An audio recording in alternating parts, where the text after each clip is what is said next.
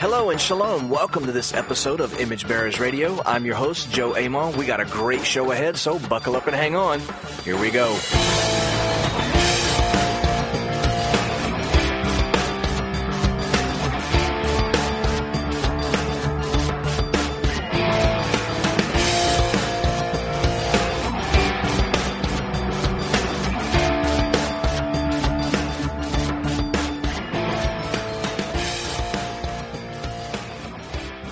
Well, hey everybody, shalom, shalom. Welcome back to this episode of Image Bearers Radio.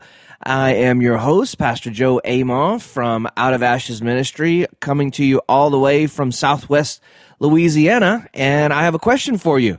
How the heck are you? Are you doing good? Is your family good? I hope everyone is doing exceptionally well.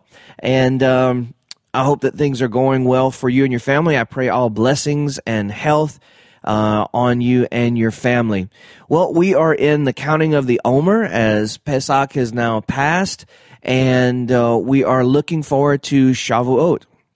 And uh, before we get into this week's episode, uh, I just want to talk about a word that I relate or seem to have re- been relating every year that we've been keeping uh, the Moedim for the last 12 to 14 years, whatever it's been, 15 years. Uh, and that word is introspection and uh, it's a word that I uh, I really hold very dear to my heart. Partly because of how I'm wired and the kind of person I am. Uh, I tend to be naturally very introspective, uh, almost to a fault. I've probably mentioned it on the show before. I'm a bit of an overthinker. Uh, not really. I'm kind of like I win the championship of overthinking. And I know some of you are out there going like, "Oh no, no, no, no, no! There's no way you overthink more than I do." I don't want this to turn into like a battle of the overthinkers, but um, those of us who, or those of you who understand what I'm saying, you get it. Um, you you know you think about things, you think about life, you think way too much maybe about a lot of things. Uh, but one of the things that I think about a lot is just me, uh, not in a in an arrogant way or a prideful way maybe, but um, you know, think about my words, think about my attitudes, my conversations, my motives, you know, where my heart is, just, you know, things. Just think about why I, I think the way I do and why I process life the way I do and all of that kind of stuff. And so I'm very naturally an introspective type person, but I realized over the last, you know, many years, uh, keeping the Moedim, celebrating the feast days, and listen, our family, our fellowship, personally, we've celebrated all different kinds of ways. Uh, we began in this walk, you know, with a pretty anti-rabbinic, anti-Jewish bent. Um, so we just kind of made up, um, made up celebrations and the way we celebrated. Uh, you know, of course, quote unquote, according to Scripture, uh, which really means according to the way I read and understood Scripture, and uh, eventually realized that there were other people that read it and read it differently than I did. And uh, so anyway, we we now have more of a um, more of a, a, love and a passion for understanding uh, the Jewish people in the way that they've understood and celebrated and uh, kept and guarded right the the the Torah and the, the Moedim especially. And so we've celebrated in a lot of different ways. But no matter how we've chosen to celebrate throughout the years. Um, there's always been this idea of, of introspection and preparation that comes with the Moedim. And, you know, in, in, in Pesach, an unleavened bread kind of kicks off the year and, and gets us started into the cycle. And then we have this counting of the Omer, which approaches Shavuot. And all of these 49 days that we count are to be a preparation. They're to be a time of introspection, a time of discipleship and learning and really growing inside as a, as a human being as we prepare for Shavuot, to the anniversary of the receiving of the Torah and the giving of the Ruach, those two events being uh, being very, very holy events. And they are worthy of our preparation, right? They're worthy of our, our hearts being prepared to both receive the Torah again, uh, afresh and anew, and to be continually filled with the Ruach. So then we have after that we you know we get a, a little break kind of and then we have the time of elul which is 40 days of teshuvah and and repentance before we approach Rosh Hashanah and Yom Kippur. And so it just, there's always this preparation going on. And I hope that we're all taking advantage of these times and, and not just, not just focusing on the, the, the festival, the feast itself, but the, the intermittent times in between that we're not, uh, just rolling up to the festival however we are, our hearts in disarray and our minds all, you know, cluttered with all kind of other mess and stress and worldly stuff um, but that we are approaching as we would be going to approach the king. And because that's exactly what we're doing. And so this, these times, this counting of the Omer time, I just encourage you to, to be counting the Omer, uh, to be counting every day and doing some type of devotion, some type of, you know, walking through a book of the Bible or, uh, you know, one of the many, uh, wonderful Jewish, uh, traditional um, uh, devotional times that they have, devotional writings that they have throughout the this uh, HaOmer. And uh, I just really pray that you're growing and that Hashem is leading you and stretching you in some really, uh, really significant areas during this time. So uh, let's jump into this week's episode. But before we do, as always, as is our custom, let us go to the Father in prayer. Avinu Malkinu, our Father and our King. We approach you today together as a community, and we are so thankful for this opportunity.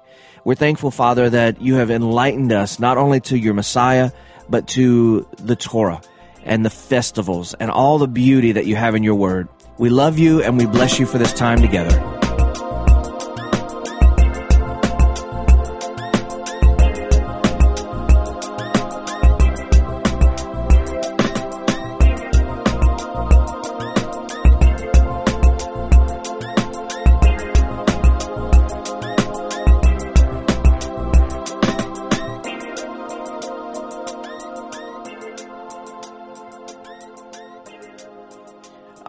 So, hey, everybody. Uh, welcome again to this episode of Image Bearers Radio. If it's your first time stopping by, then welcome. I uh, hope that you stick around for the entire conversation today. And uh, just want to say thank you to Hebrew Nation Online for providing us this opportunity and uh, there's so many wonderful teachers and wonderful material uh, that Hebrew Nation provides for us. And so, what a great ministry. Uh, also, don't forget to check out the archives, also on the Hebrew Nation website, uh, as well as our website, out of outofashesministries.org. We keep an archive there of all of our Shabbat teachings, all of the radio shows, and uh, it goes to podcasts on iTunes and all that kind of stuff. Point being, we're out there. If you want to find us, go take a look. You'll find us. And, uh, so we thank you uh, again. If it's your first time, uh, we do live stream our Shabbat services. We've had some internet issues, but I think we're past that now, hopefully. And um, we uh, we live stream every Shabbat at 10 a.m. Central. Uh, we live stream to our website again, outofashesministries.org. And we also simulcast to Facebook where there's a very active chat you can jump in on if you'd like to. And then to YouTube if you like that format better. And uh, so we also archive those teachings after the fact and post them up to YouTube uh, and to our website as well. So anyway, we, we have stuff everywhere. If you're interested in studying with us and uh, and walking with us, it'd be great. So join us on Shabbat, and uh, we'd love to have you. For those of you guys that are faithful listeners and that, that catch us and, and follow us every week, thank you so much for being uh, being a part of the family and for making this community what it is, and that is awesome. So. Uh, what are we diving into today? Well, uh, speaking of our Shabbat live stream, uh, a couple of weeks ago we talked about uh, Shmini Shel Pesach, which is the eighth day of Passover here in the exile and diaspora, and we talked about this tradition in the Hasidic world, uh, in Chabad and other other parts of Judaism, uh, called Seudat HaMashiach, the Messiah's meal, the meal of Messiah. And uh, we talked about that a couple of weeks ago. And then this last week, uh, we did the Haftarah for Parsha Acharei Mot, uh, which is Ezekiel 22. And uh, I'll be honest with you, I said it on Shabbat.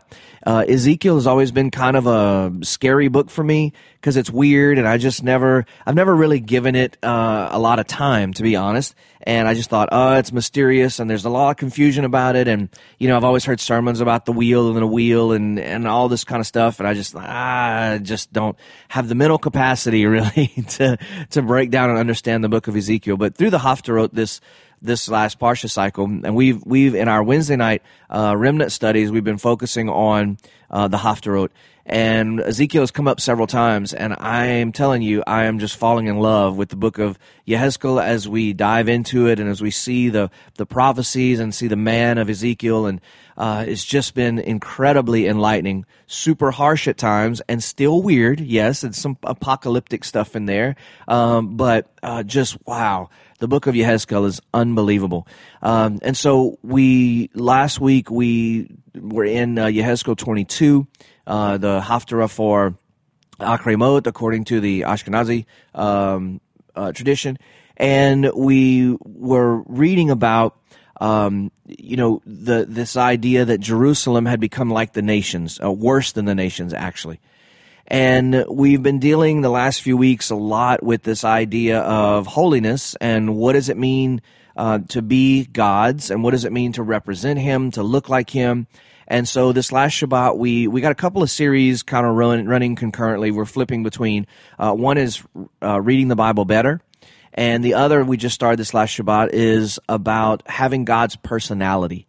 And the reason why I'm I, am thinking about it like that is because all my life growing up in church, I've heard about God's character, having a godly character, and all those kinds of things. And I don't know, it may just be where I am in life, but for me, that just seems kind of sterile.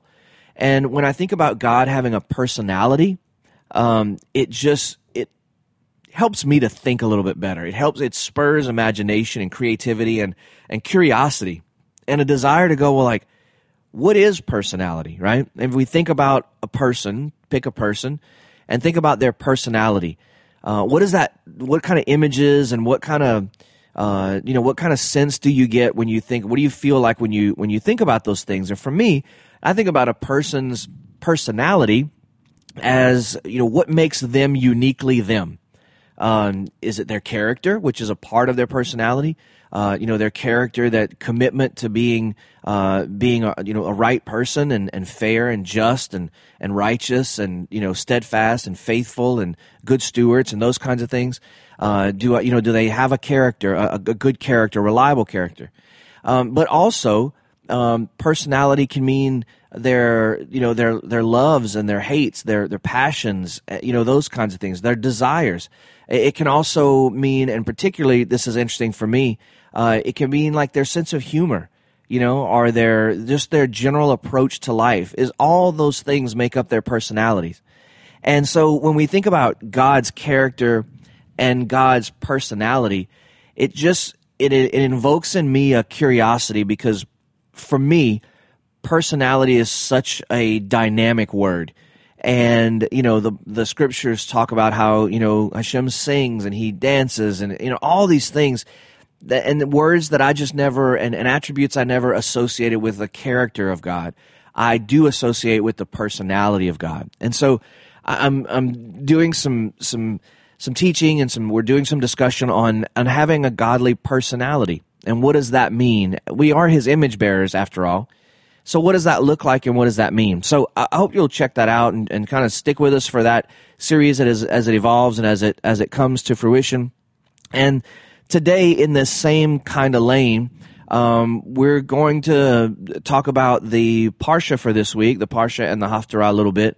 And this week's Parsha is Kedoshim, which is a, uh, a really central and foundational uh, Parsha to being an image bearer and to having God's personality, to having a godly character. Uh, Kedoshim, of course, meaning uh, holy ones. And it begins in Leviticus chapter 19. And so Vayikra chapter 19, uh, verse 1, uh, is kind of comes out with guns blazing, right? And this, this statement, this verse that we've read a bunch and it's repeated in the Brit Hadashah and the apostolic scriptures. And in verse 1, it says, Hashem spoke to Moshe saying, speak to the entire assembly of the children of Israel and say to them. So let's stop right there and, and think about just this introduction that the book of Vayikra, the book of Leviticus, if you ask most people that have any idea about the book of Vayikra, and not a lot of Christians do, but if you ask uh, most people, the book of Vayikra uh, or Leviticus, uh, it's in the name, right? It's the Levitical code or it's the Levitical standard. Uh, it has to do with the Levites, with the Levites and the priests, of course, the Kohen and the Kohen Gadol. Um, it has to do, it's, it's the laws for the priests. And up until now, most of these laws have been really kind of pointed to the priests, the Levites, the judges, uh, and they've been uh, they've been a, a, a, standard of how to lead and rule the nation, uh, how to approach Hashem as an example to the rest of the people. And so um, here we have kind of a turn where Kedoshim, uh, the Hashem speaks to Moses and he says, "Speak to everyone, the entire assembly." And we see this phrase in other parts previously, but this one is really uh, the start of kind of a new section in in Vayikra. The, speak to the entire assembly of the children of Israel and say to them. So this is not just for the priesthood. This is not just for the Levites. This is not just for the judges and the captains and the governors and the leaders.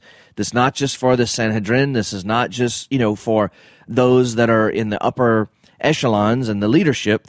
This is for everybody, every man, woman, and child in the nation. Speak to them and say, You shall be holy, for I am holy. Yud He Vav He, your God. And then in verse 3 it says, Every man, and in, in the Chumash it has a colon. In other words, okay, men, listen up. Every man, uh, your mother and father you should revere, and my Sabbaths, my Shabbatot, uh, you shall observe. I am Hashem your God. And this refrain, I am Hashem your God, happens over and over and over and over. In verse 4, do not turn to the idols, the molten gods. You uh, shall you not make to yourselves, I am Hashem your God. So you have this refrain over and over and over, tying God's character and God's personality. What makes God God? What makes Hashem Hashem? What makes him and his character and his personality and his essence different than the other gods of the other nations. Um, you know, we talk about the name, and you guys know if you've listened any amount of time, I really have a soapbox. Uh, you know, this is really a soapbox issue for me, um, the name, because I spent so many years uh, arguing with people over the pronunciation of the name and being argued with. Um, you know, there's been several occasions where I've met another, you know, Hebrew roots Messianic person, uh, just out of the blue, didn't know them from Adam, and met them, and you know, I shook out my hand to shake their hand, I stuck out my hand to shake hands, and you know, and said, "Hi, my name is, my name is Joe," and um, and the first question or the first response was, "How do you pronounce the name?" And it's like, whoa.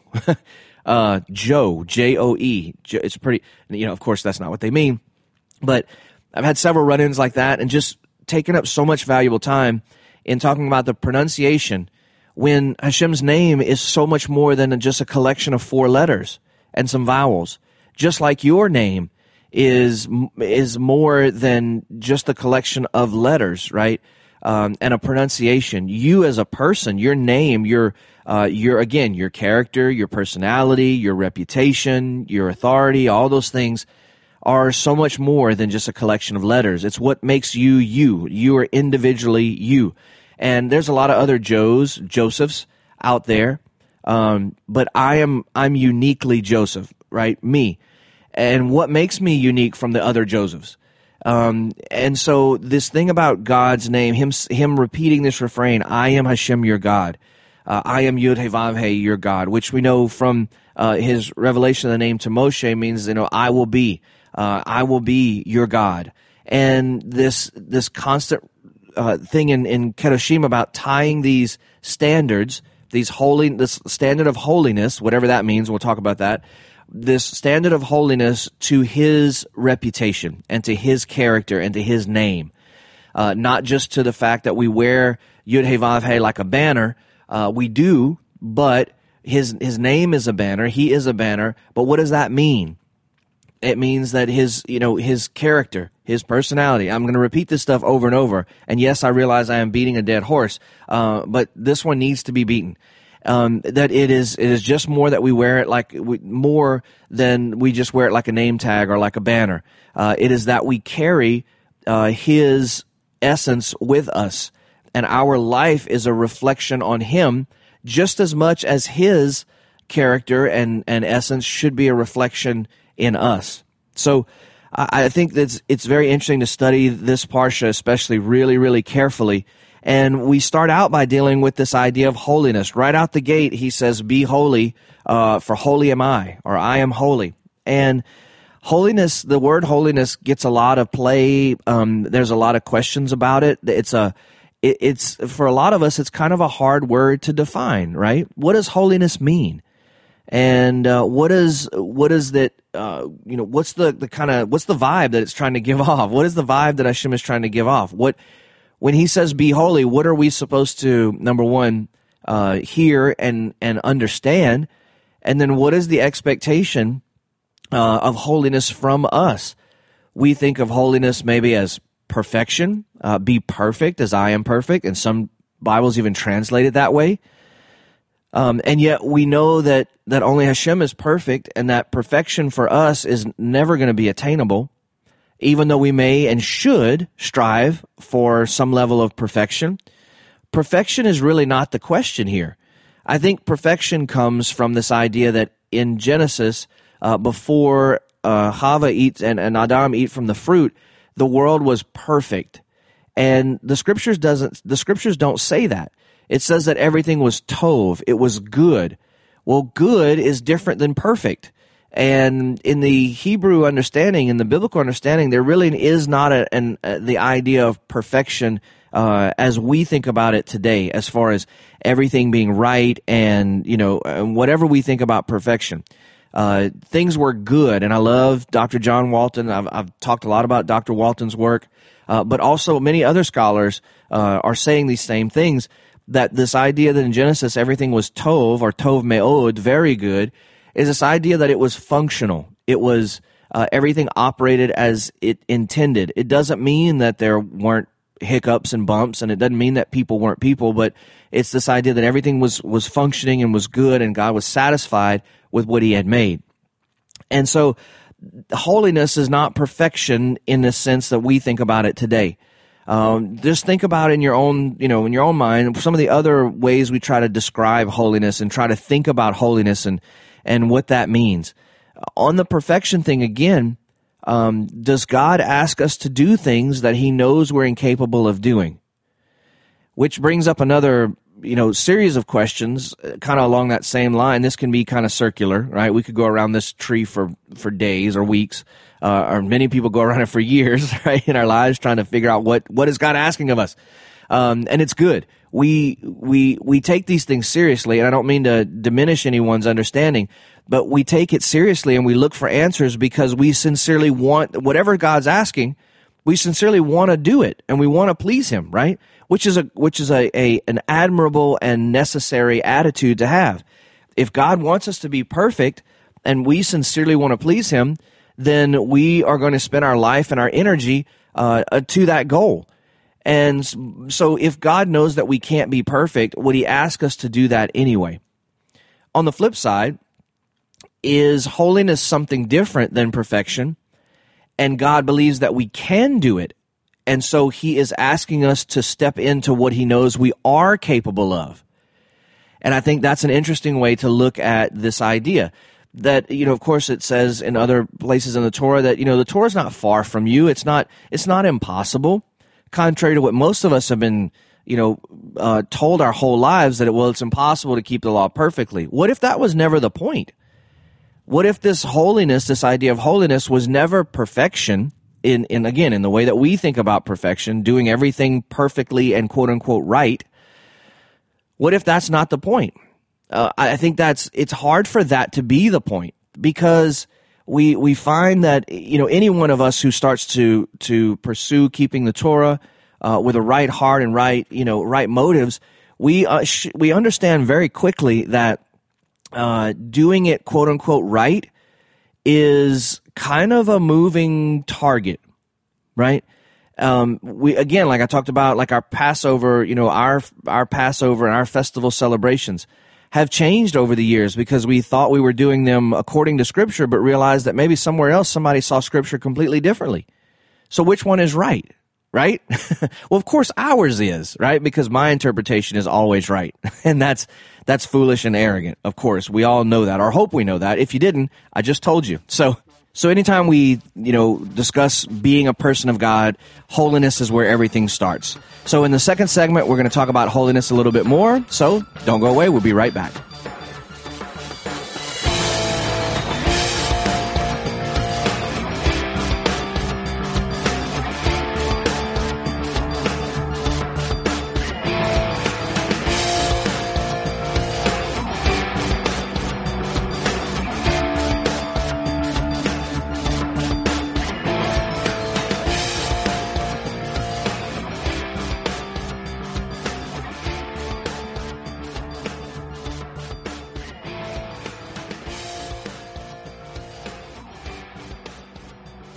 All right, everybody. Hey, welcome back to the second segment in this episode of Image Bearers Radio. I'm so glad that you guys chose to stick around.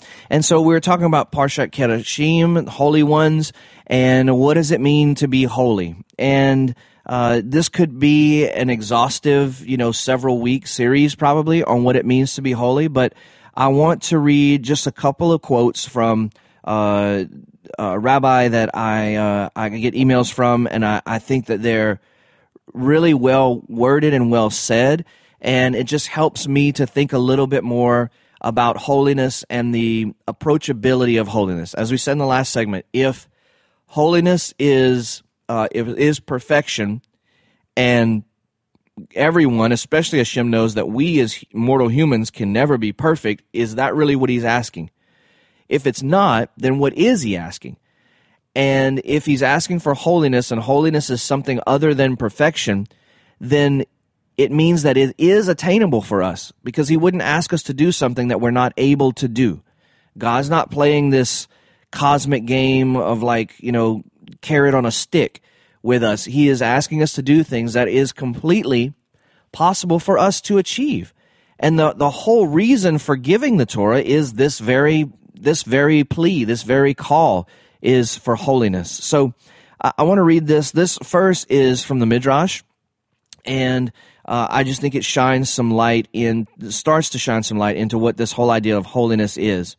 Uh, the Midrash in, uh, in uh, Kedoshim 1 1 says, This Parsha was addressed to all of the assembly because of the main bodies of the Torah law depend upon it.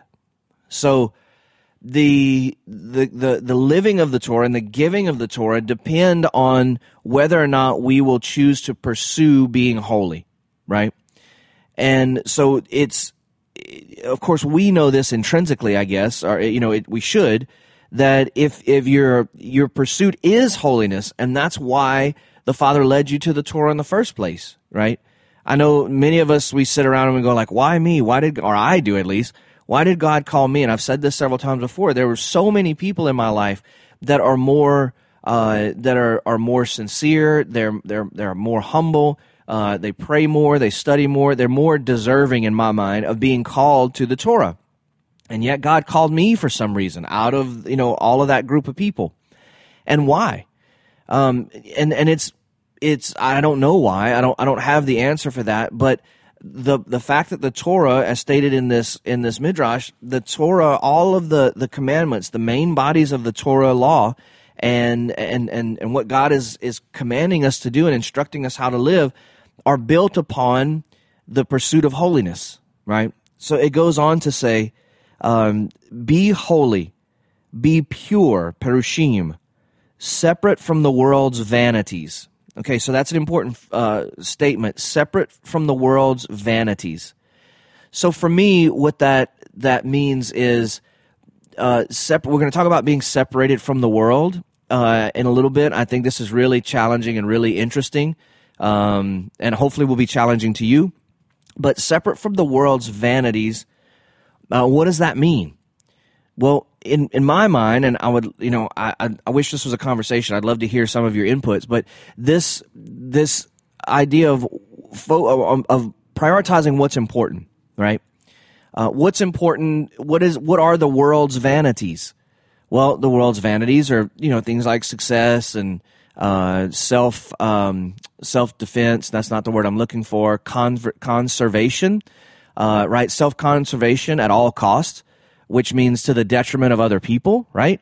Um, that's a big one of the world's vanities. uh, the the world's emptinesses, you know, the pursuits of the natural world of of of humanity, and so holiness, number one, um, is this attribute of of separating yourselves from the world's vanities. It doesn't mean that that success in itself is a negative, right? God grants Israel success and and people of Israel, patriarchs and matriarchs throughout the entire Scripture, including, you know, through the Book of Revelation, eventually um, we all, all of the kingdom, all of the people of God have great success. That's a great thing. Baruch Hashem. We should want that. But success to what end and success uh, for what motivation, right? Uh, Self preservation, preservation, not conservation. Preservation is the word I was looking for earlier. Um, Self preservation is not a negative. Uh, it's not a sin uh, necessarily. But again, when it violates other people's uh, well being, when it ignores other people's well being, it becomes empire, an attribute of empire instead of an attribute of, of shalom and, and God's holiness. So it goes on to say, quote, For I am, for holy am I, Hashem your God. This teaches that if you sanctify yourselves, I consider it as if you had sanctified me. That's interesting. And if you do not sanctify yourselves, I consider it as if you have not sanctified me. Could it mean that if you sanctify me, then I am sanctified? But if not, then I am not sanctified? No, because it says, For I am holy. I am in my holiness, whether they sanctify me or not. So this kind of ties back into what we talked about in the intro in the first segment. This idea that we, you know, as the people who are called by the name of Hashem, as the people who wear His name, uh, as the people who, you know, we say the the Aaronic blessing, uh, Birkat Kohanim, uh, on ourselves and our children every every day, every week, especially you know Erev Shabbat, and for us, we do it over the children as as part of our blessing the children on during our Shabbat services. We are placing Hashem's name Again, this is not about placing his four letter pronunciation. This is about placing his essence, his ethic, his personality, again, using those words, his his his humor, his passion, his desire, his image on us that we may not just be people that tout his name, but we may be people that actually express who he is, his essence, right? And I think this is the biblical theme. This is what the, the, which is what Yeshua was getting at for sure. And then this is what the apostolic writings were getting at um, in calling people to holiness and to being disciples, right? Um, so this this thing is if you if you sanctify yourselves, you'll sanctify me. Now, of course, as it as the this section ends um, in the in the midrash, of course, God is going to be holy whether no matter what we do. He His holiness stands apart from ours um, in in reality. However, one of the points I take from this is that uh, excuse the thunder. It's there's a storm coming in, but it this the idea that to other people is God holy to to the world around us.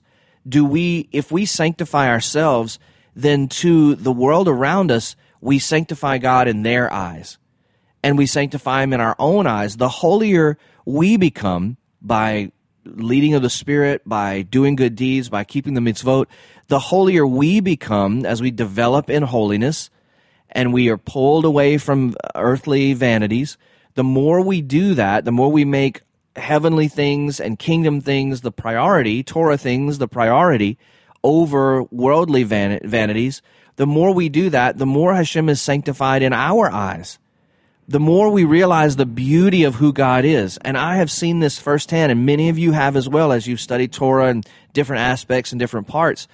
But for me, in studying the temple, this has become evidently clear that the more I dedicate myself to the study of uh, of of of Habayit, the house, the more I realize the the holiness of God. And one of my temp- well, my temple teacher, one of my teachers, Joseph Good. Uh, if you've ever heard him you've likely heard him say this that he, you know, growing up a Christian and all, he never understood what holiness really was until he started to study the temple. And it began to open up so many understandings of God's holiness. And when we talk about holiness, that word is kedusha, right? Kedusha. You've heard me say that word, and you've heard probably Joe Good, Rico Cortez, anyone who teaches on the temple um, that knows what they're talking about. Is Kedusha is central. That's the foundation of the temple, and what the temple is teaching, what it taught its people, uh, what it taught the people of Israel, and what it is teaching us still today is the holiness of God, right? The set apartness of God we set apart. We've used that word, that phrase so many times we don't even really know what it means. It's kind of the lullaby effect, I think. And so the, this whole thing about as we ourselves personally, as we dedicate ourselves um, to to all of these things, we we increase in our sanct we our sanctification of Hashem increases. Yeah, it it, it in His holiness we start to get a better picture of what it is, and then secondly, like I said, it as we sanctify him more, um, we are he is more sanctified in the eyes of people who are watching us and the, the world around us, right? He is uplifted, he's magnified, and all those all those wonderful things. So what does this journey of holiness mean, right? And so what what does that entail? I, I believe it's all of our uh, our desire, and it's all of our uh, you know our motive sincerely sincere motive to to be set apart to God and to set him apart in in the world we live in right that's that's all of our motive and i believe that i believe that we have a sincere desire that i believe that the vast majority of christians even have that desire but what does that look like for some it has looked like um, you know being set apart if we go off of that definition for many people, and this is not just Hebrew roots or whatever. This is in all you know in all uh, manners of Christian experience. Um, it, you know, even with starting with the monks way back, uh, even before that, um, in the Jewish world, starting with the Essenes and probably people before them, right, that wanted to escape the world's corruption. And so, or in the case of the Essenes, escape the temple's corruption, the Sadducean run temple. But there have been throughout the history the this remnant of God's people that have taken this holiness idea and this set apart idea to mean that we have to physically escape. We have to physically cut ourselves off from the the rest of the world in order not to be contaminated by it, right? And so we that may not, you know, you may not have moved to a deserted, you know, place in America so you could live holy by yourself and not be I mean and some people that's their thing they want to move away from people and and they want you know and the I guess the thought is that well if I get away from people then I can't be contaminated by them. And some of you out there may not have taken that you know taken that course of action.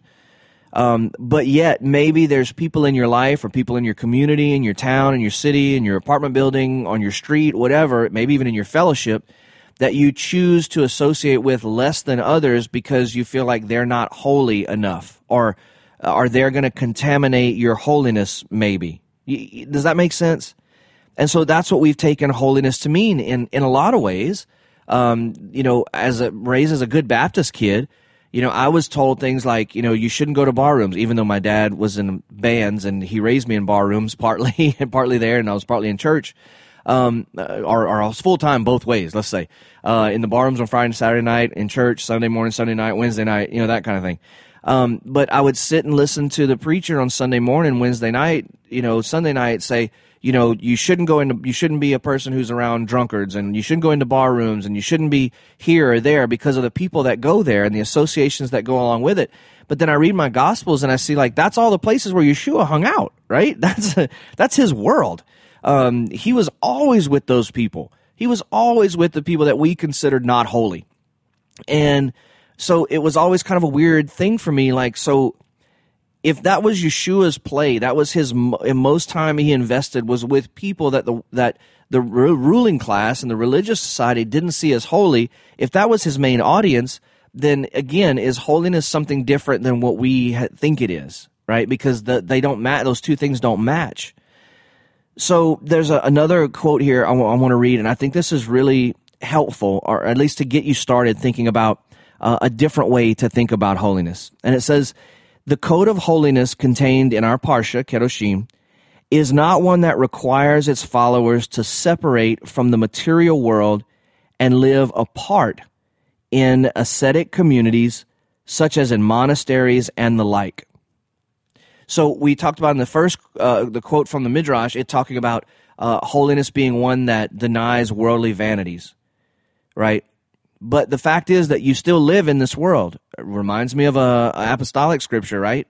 Be in the world, but not of the world.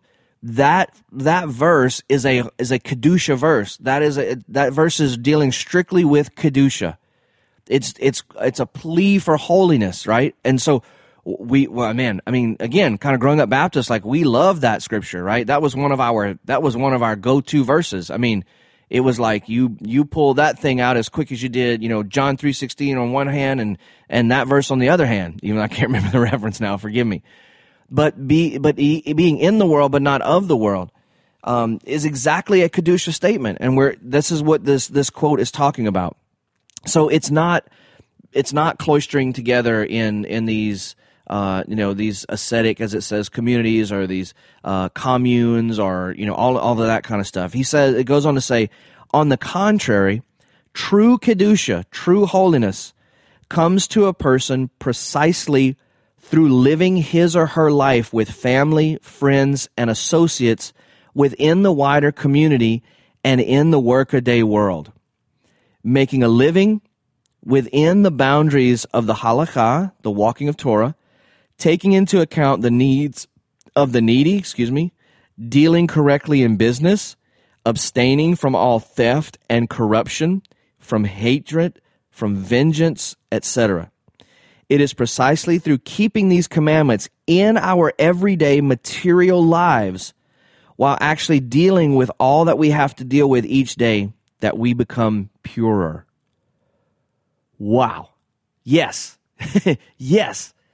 So this, to me, this kind of embodies the whole um, chasm of difference between the way generally Christianity has looked at the whole, you know, plan of God versus the way that a more Eastern or Jewish understanding of the whole plan of God is. In that, for for the majority of Christianity, the idea is that eventually we will leave this planet and go to heaven and kind of forgive my phrase, but to hell with earth, right?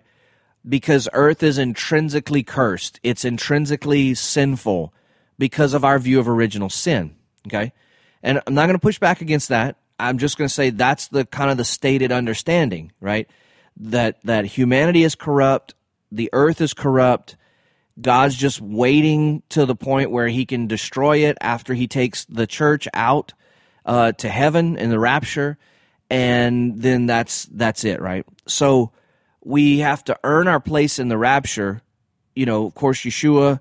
We we have Jesus. Uh, you know, in that, but this the idea of of being out of here, and so that concept and that understanding makes it easier while we do live here to start separating ourselves from the from the world at all cost separating ourselves from friends, family, as as it says in the commentary, friends, family, co-workers, you know, business associates, whatever. Um, we we might have to deal with people that we that we we don't believe are are holy, um, but we don't like it and we don't want to, and we you know we just it's part of uh, it's part of just you know our curse here that we have to do this kind of thing, um, and so that that ideology is is a temporary as one of, of a temporal understanding because we're just biding time until God takes us up out of here or until we die and wait for the resurrection, right? Or until we die and then as soon as we die we'll be with, with Jesus anyway in heaven. Versus the the more common Jewish understanding that no, humanity is overall good, the world is good because God said it was all in Bereshit in the beginning, right? Um, that all the uh, that that creation and everything is infused with God already. It's all it's all good, um, and yet realizing that the people around us that aren't as holy as we think they should be, or maybe are not at all, um, they are simply being overcome by either the adversary or the Yetzer Hara, the evil inclination. And what they need is they need uh, someone who is holy. They need someone who is attached to uh, Hashem to come and bring light to their lives and to help them to overcome the evil forces that are overcoming them. because the end result is that God, Hashem, is going to come here and reign here, right? For us, Messiah is going to come and set up the, the, the kingdom reign here on the earth. And then at the end, the eighth day, the Father actually comes and we have the marriage supper of the Lamb, and the Father reigns here on earth. And so the idea that the earth will be remade, restored, redeemed, not that we're getting out of here and it's just going to go to hell in a handbasket. That no, that that world that may happen, but after that there will be a restoration and redemption because this is God's place. This is God's investment. We are His people. This is His creation. This is His rock flying around. Uh, unless you believe in flat Earth, you know whatever your cosmology is. Again, not going to get off into that, but the idea that that no, this worth, this world, and these people on this earth are worth our kedusha. They're worth us being holy for because they need light. Where darkness is strongest, there needs to be an infusion of more light. And that doesn't just fall from heaven. That comes through people who have committed to to living the kingdom ethic, to to bearing God's image, to being the expressed image of God, his essence, again, his character, his personality in this world. And that comes through us dedicating ourselves to first of all, to the model of Messiah and to emulate him in every way possible. And to do that also through learning from the commandments and keeping the Torah. And as we keep the mitzvot, as we study them and we understand them to a greater degree, we elevate ourselves to that Kedusha with God's help and by the example of Messiah. And we also have the empowerment of this, the Ruach, which, I mean, there's no way for us to lose, right? if we will seriously invest in this in this in this job in in this occupation of being an image bearer of Hashem and caring about His reputation and caring about His His name and all that it resents, His essence. Yeah, so th- this idea of holiness is not one of seclusion, but uh, again, I'll just kind of repeat this this quote. True holiness comes to a person and develops in a person, I'll add, precisely through living his or her life with family, with friends and associates, within the wider community and within the workaday world. Because you know why? People are going to test your holiness, right? People are going to test your Kedusha. Oh, oh, really? You think you got that down? Well, there's going to be somebody at your job tomorrow that's going to test it there's going to be a client or a customer or a family member, or one of your kids, or maybe your parents, or maybe aunts and uncles, or you know, our sister-in-law, brother-in-law, or whatever, our long-lost, forgotten cousins, or whatever. There's going to be somebody that's going to test your holiness. Always going to test to see if we're going to default to the vanities of this world, or whether we're going to default to the the ethic of the kingdom and the empire of shalom, or are we going to be found loyal to the empire of chaos and, and Babylon and the, the tree of the knowledge of good and evil? Are we going to be faithful to eat from the tree of life? This the, the last three words I want to mention that the uh, the the three uh, the, the the faculties, the foundation of kedusha. Three words in Hebrew: chokmah, bina, and da'at, which are an acronym for Chabad. Chokmah, Bina, and Da'at. They are the yesod, or the foundation of holiness. And what are Chokmah, Bina, and Da'at? Chokmah, Bina, and Da'at are uh, wisdom, understanding, and knowledge. Wisdom, understanding, and knowledge, which all through the scriptures we are told to pursue those things. And that the Torah is wisdom, right? Not just the book of Proverbs, the Torah is wisdom in itself. The whole Word of God is wisdom, understanding, and knowledge. Are we people? Are we growing in wisdom? Are we growing in understanding of what this world's all about and, and this, the, where we are in time? Are we growing in knowledge of how to articulate and how to uh, traverse and navigate the world that we are in? Because God put us in this world for this time, and the next generation will be for its time, just like the last before us. So I pray that you think about holiness as you read Kedoshim and think about how you can more actively and purposefully uh, grow in Kedusha, not by separating yourselves from the things that may threaten it, but by engaging in the things that may threaten it. And so I hope you have a great rest of the week. Until next week's episode, shalom, shalom. Love you all. Have a great one.